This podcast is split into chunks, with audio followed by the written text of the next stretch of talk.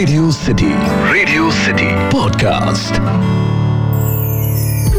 Radio City पर कहानी पौराणिक भारत की। क्या आप महर्षि अष्ट वक्र के बारे में जानते हैं? रेडियो सिटी पर मेरा नाम है अखिल और ये है कहानी पौराणिक भारत की। एक ऐसा पॉडकास्ट जहाँ मैं आपके लिए हमारे पुराणों से अलग अलग कहानियाँ लेकर आता हूँ।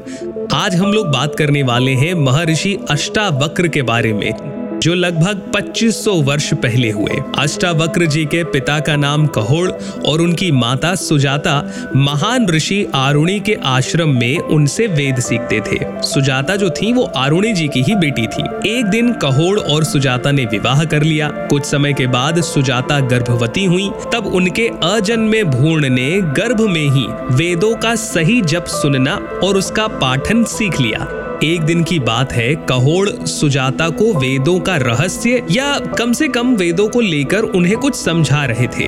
गर्भ में बैठे भूर्ण ने उनकी बात सुनी। जब कहोड़ ने गलती की, तब उसने अपने पिता की गलती सुधारी।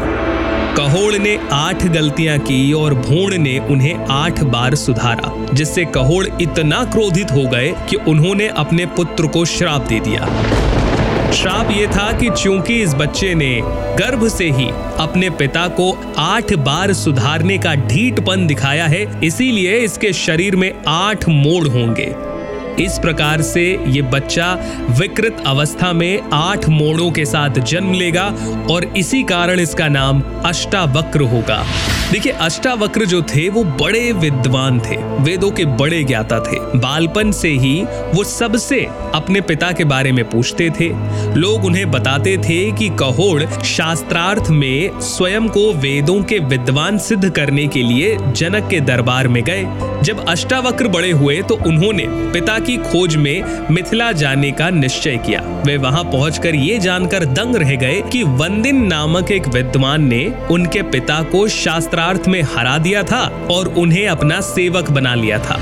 इस तरह कहोड़ दिन रात वंदिन की सेवा किया करते थे।